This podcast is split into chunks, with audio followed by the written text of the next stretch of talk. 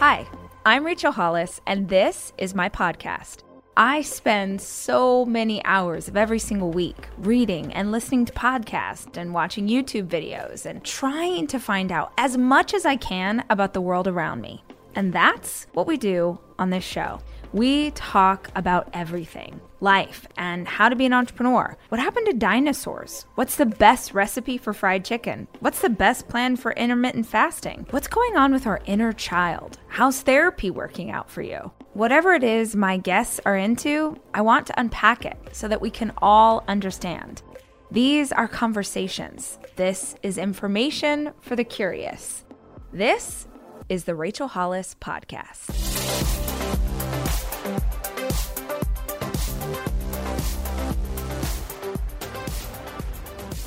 Chapter 1 Identify the New You. I think one of the hardest things about going through a world rocking, life changing experience is that you come out the other side as someone totally different. Only your mind is still processing what's happened as who you were, not as who you are now. It's like one of those sci fi movies where the spaceship moves into hyperdrive or warp speed or whatever they call it, and then the galaxies all blur into streaks, and suddenly the Enterprise is in another dimension. You have become something else.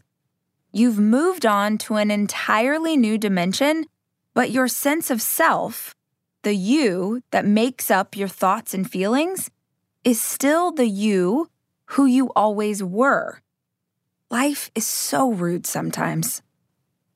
As if it weren't enough that you've got to deal with the emotional upheaval of what you're experiencing, now you also have to contend with a big old identity crisis. Only most of us won't see the crux of the problem as a question of identity, which makes it harder still. In my opinion, there are four different kinds of identity crisis as it pertains to loss, pain, or grief. One, you had an identity and it was taken away from you. I was a great worker, but my company laid me off. Now I'm just unemployed. Two, you want an identity that is denied to you. I wanted to be a mom so badly but the IVF treatment didn't work, and now I'm devastated. Three, you chose an identity and no longer want it. I thought that I was happy as a stay at home mom, but actually, I'm depressed and not a good mama to my kids. Four, someone else chose an identity for you that isn't who you are. Being in this management role keeps me from being creative but my boss thinks I'm needed here. I feel like I'm dying inside. For a more visual illustration, let me try using a subject I know almost nothing about basketball. Let's begin with the first one. The identity you had was taken away from you. Several years back, I was speaking at an event for the Navy SEAL Foundation and I had the honor of meeting with a smaller community of Gold Star families. If you're not familiar, Gold Star families are those that have lost a loved one in military service. And that day, there were about 50 women who had lost their SEAL in service. I have worked with the military a lot over the years. It's a community that is incredibly close to my heart and a big focus of the philanthropy we do through our foundation. That's why I know I'll offend some of them when I say this, because all branches of military service are incredible and inspiring and so proud. But nobody, and I mean nobody, has a stronger sense of military pride and identity than the Navy SEALs. I think that's why this memory is so vivid. Because while I've yet to meet a military spouse who wasn't proud of their service member, the seal wives are a breed unto themselves. As I sat in the room that day, I heard stories of loss from decades before and others from just a few months prior. But the narrative I heard again and again was I was his wife. and now he's gone. Who am I now? Who am I now? I've heard that line from mothers who've lost their only child and men who have lost their jobs. I've heard it from athletes who have a career ending injury and college students who've been dumped. When I think of this identity crisis in terms of basketball, it's akin to having your series winning shot blocked. Have you ever seen a game where an incredible player takes the game winning shot that is for sure absolutely going in? And at the last second, without warning, it's violently batted away by someone on the other team? The pain of that is all the more intensified by the fact that you just had it. It was just here. And now suddenly it's been ripped away from you. I can't begin to tell you why this has happened to you, but when it comes to your identity on this particular point, I need you to hear me. You are still his wife. You are still her mama. You are still an incredible asset to a team. You are still an amazing athlete. You are still a great boyfriend. Just because the thing attached to that identity was removed doesn't mean that the role you earned was taken away. Nobody can remove your identity from you. You are a great and loving partner even if your boyfriend broke up with you. Just because he's too big of a jackass to know how special you are doesn't make you any less wonderful. Don't you see? Identity literally means being who or what you are, and you get to choose that. That day with the Gold Star families, each and every woman's story vacillated from sadness to rage, depending on who was speaking. I do not know much about the people in that room beyond the time that I spent with them. But I can tell you one thing for sure they were warriors, on par with the men they had lost. They were so strong, and even in their pain and their grief, they would keep going. The Navy SEALs have a creed, and one line in particular always reminds me of the women in the room that day. If knocked down, I will get back up every time. I'm telling it to you now so you can memorize it. If you've had something ripped away, if you've been knocked down, get back up every time. Wear the identity you earned with pride. The second kind of identity crisis is the opposite of the first. You want an identity that is denied to you. If the first one is to have your shot blocked, then the basketball equivalent for this one would be calling your shot and having it bounce off the rim, no matter how hard you try. To take another approach, let's try this. When I was a little girl, I wanted to be a zoologist. Our local library was giving away old magazines, and since I'd never had a magazine to call my very own, I leapt at the chance to take a stack that ran the gamut from National Geographic to Mad Magazine. Somewhere in that stack, one such magazine had a story of a zoo. Which zoo? I don't remember. What was the article about? I can't recall. What I do know for sure is that the featured image of this article was a sick baby orangutan being held lovingly in the arms of a zookeeper who was nursing it back to health. A sick, slightly bald baby monkey with little wisps of hair and a diaper that would fit a four month old human. Just imagine. I looked into the sad eyes of that sweet baby monkey and made a decision then and there. I would be a zoologist and I would hold baby monkeys and I would nurse them back to health and teach them sign language and give zoo tours to fourth graders on their class field trip. By God, I had a plan. I tore out the page and taped it to my wall, where it would reside for years. My future was clear, and I knew who and what I was going to become. Only, here's the thing I don't like to get dirty. And I definitely don't like animal fur, and I for sure don't like animal poop or getting hot and dusty or smelling like creatures or ruining my manicure. I mean, my friends will tell you that there isn't a job I'm less suited for than zookeeper.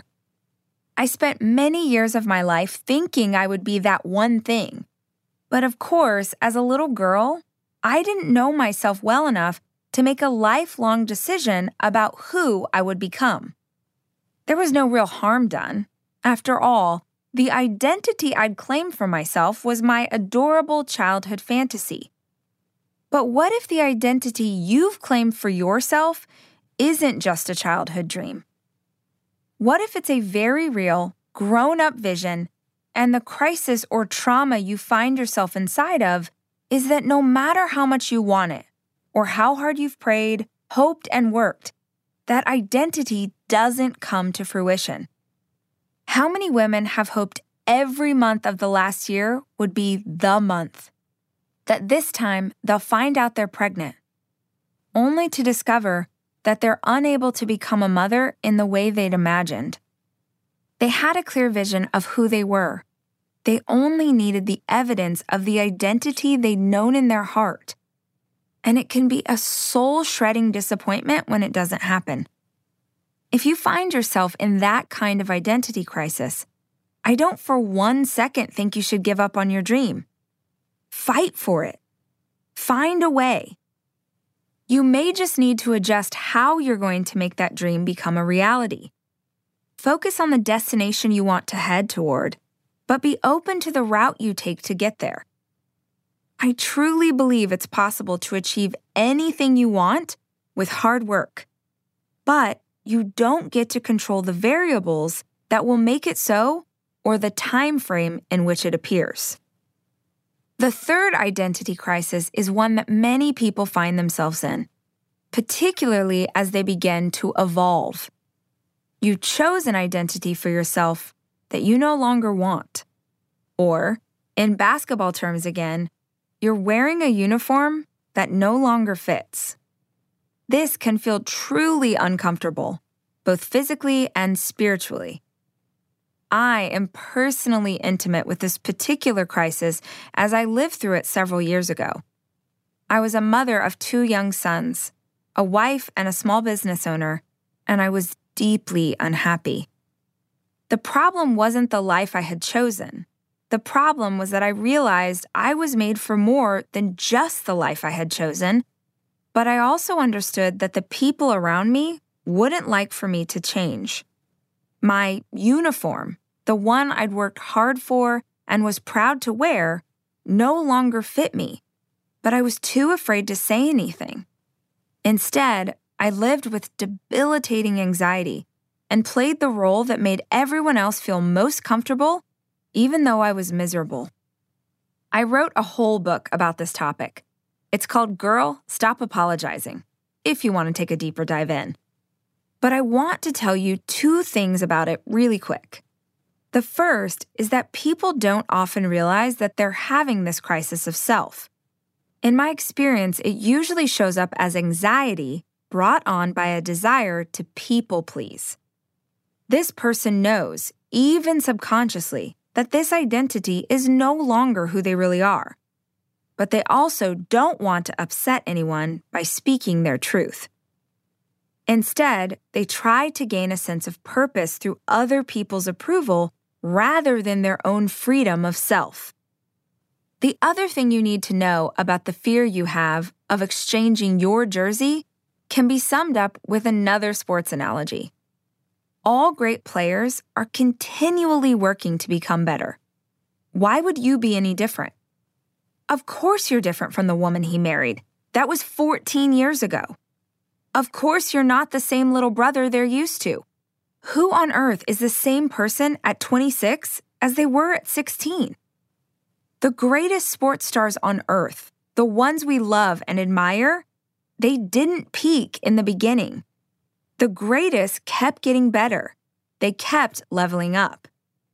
If someone tries to make you feel badly with the line, you've changed, your only response should be, Thank you. I'm working at it. Trust me, the grief and pain that come from staying put in order to keep those around you comfortable are not an indication of a life well lived for them or you. The last identity crisis is when someone else chooses an identity for you that you never agreed to take on. In sports terms, imagine that you became a basketball player because it was your father's dream. You never even had the chance to consider something else because you were swept up in his vision for you. And since he is such an important person in your life, it felt impossible to get out from under it. To explain this one fully, I have to first tell you a little bit about my own identity, at least as it pertains to, well, you. Or maybe not you exactly, but a specific group of people who know as much about me as they know about their own sister, but whom I don't know anything about at all. These people are strangers to me, but to them, I'm someone they know well. This identity was not something I chose for myself, nor is it one I've been familiar with for very long. To be specific, it's been around for almost exactly two years. Why do I know the exact timing of this anomaly? Because it began happening just about six months after my first nonfiction book came out. Because that particular book was what made most people aware of me, their awareness had very little to do with my own personal identity, but was instead shaped by the identity created for me by their having read that book. I had a small social media following at the time, so I'd gotten used to an occasional request for a selfie. But then, almost overnight, that rarity turned into strangers walking up to me in public and promptly bursting into tears as they told me about their childhood trauma, or their cheating boyfriend, or the grief they couldn't let go of. The first time it happened to me at a book signing, it was startling. When it began happening at airports, several times in every city, it made me nervous.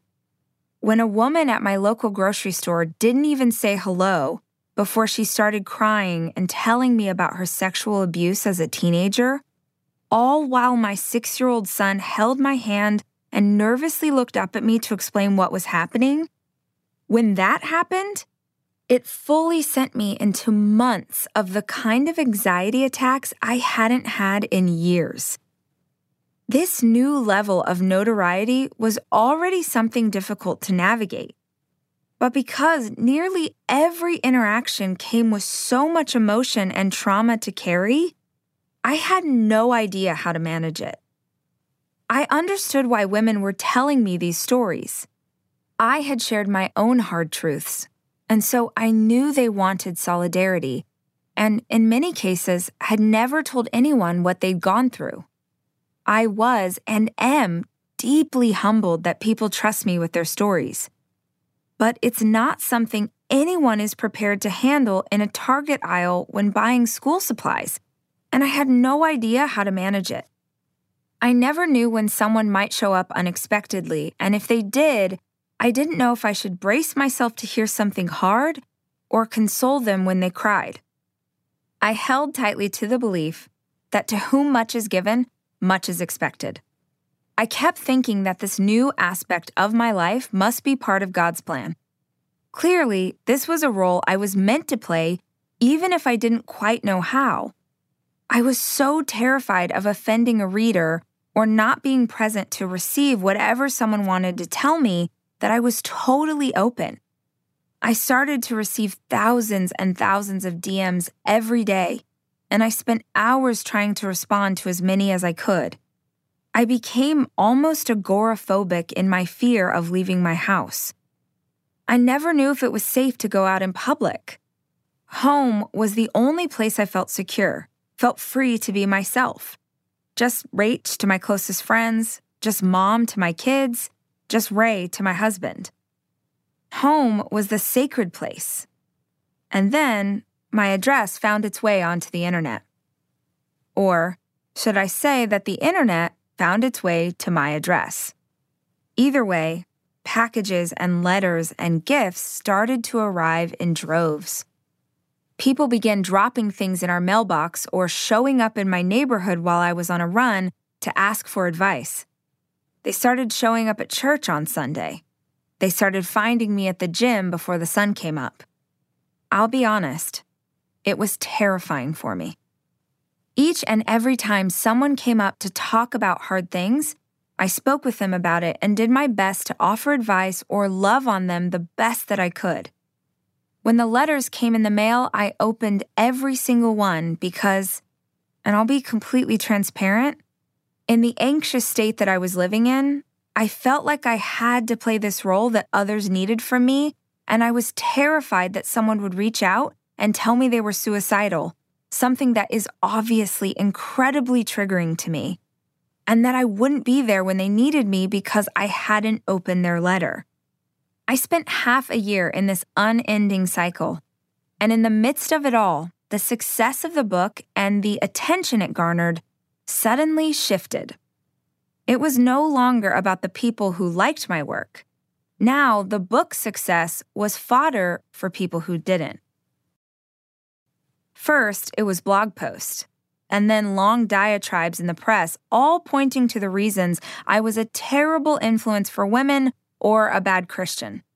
More identities that other people gave me. And since I had dissolved all of my boundaries at that point, I believe those must be true for me as well. It's a strange phenomenon I've noticed about my work, and frankly, that of other female creators, regardless of what they create. When people don't like a book written by a man, they say the book is bad. When they don't like something created by a woman, they say she is bad. I digress. It took me about nine months of soul searching and prayer, and yes, more therapy, to begin to understand that just because I had been given this identity by people I care about that didn't mean that I had to live into who other people wanted or needed me to be. It took me nearly a year to understand how to do this work with you, my community, while also retaining the boundaries that allow me to be who I truly am Mama and Ray and Rach.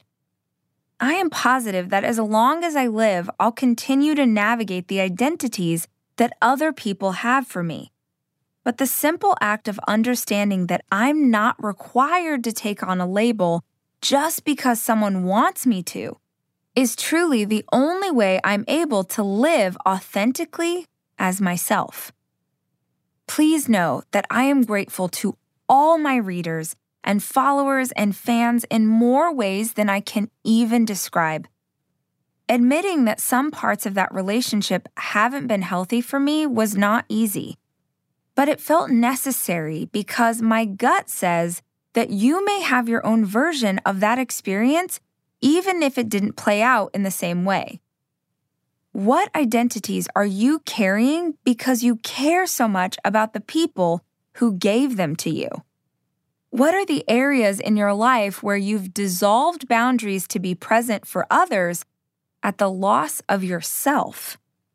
I know it is possible for me to do this work and to show up well for my community while being true to myself. I believe it's possible for you too. But first, you must decide which identity you will choose going forward. Identity is who you are.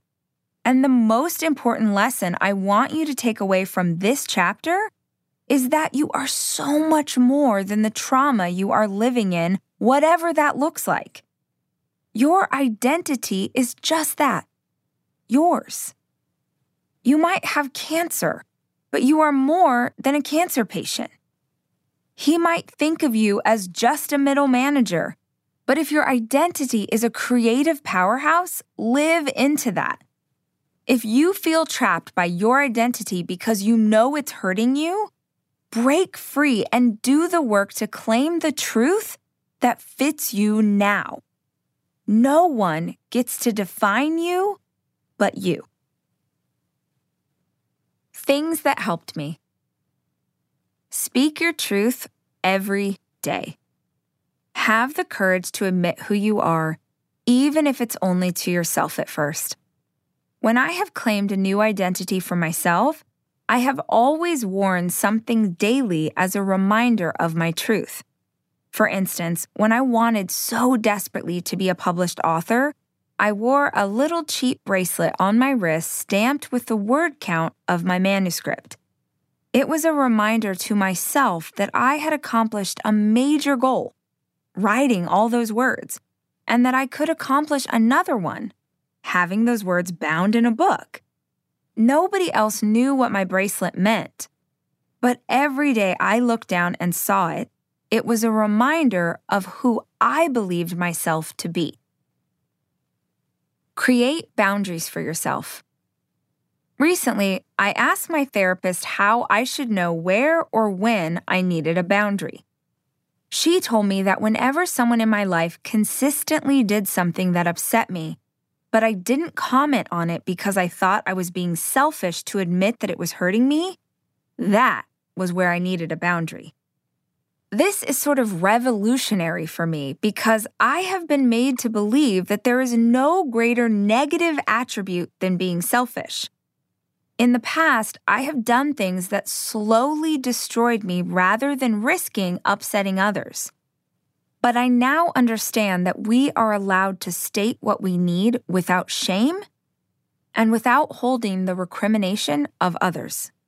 Remember, you are who you want to be you're in charge. This means that it is okay to say no to people who ask things of you that you do not feel equipped to give. If you need space to be you, or if the role you're being asked to play is uncomfortable, don't be afraid to draw those lines for your own good. Acknowledge that identities evolve. We can and do change sometimes because something life shattering happens, and sometimes because we've outgrown the identity we started with. Evolution is uncomfortable, but that doesn't mean it's bad. Try viewing this as a positive movement forward in your life. The Rachel Hollis podcast is hosted by me, Rachel Hollis. Our show is produced by Chelsea Harfouche and edited by Andrew Weller, with additional production support by Sterling Coates. Our executive producer is Cameron Berkman. The Rachel Hollis Podcast is a 3% chance production.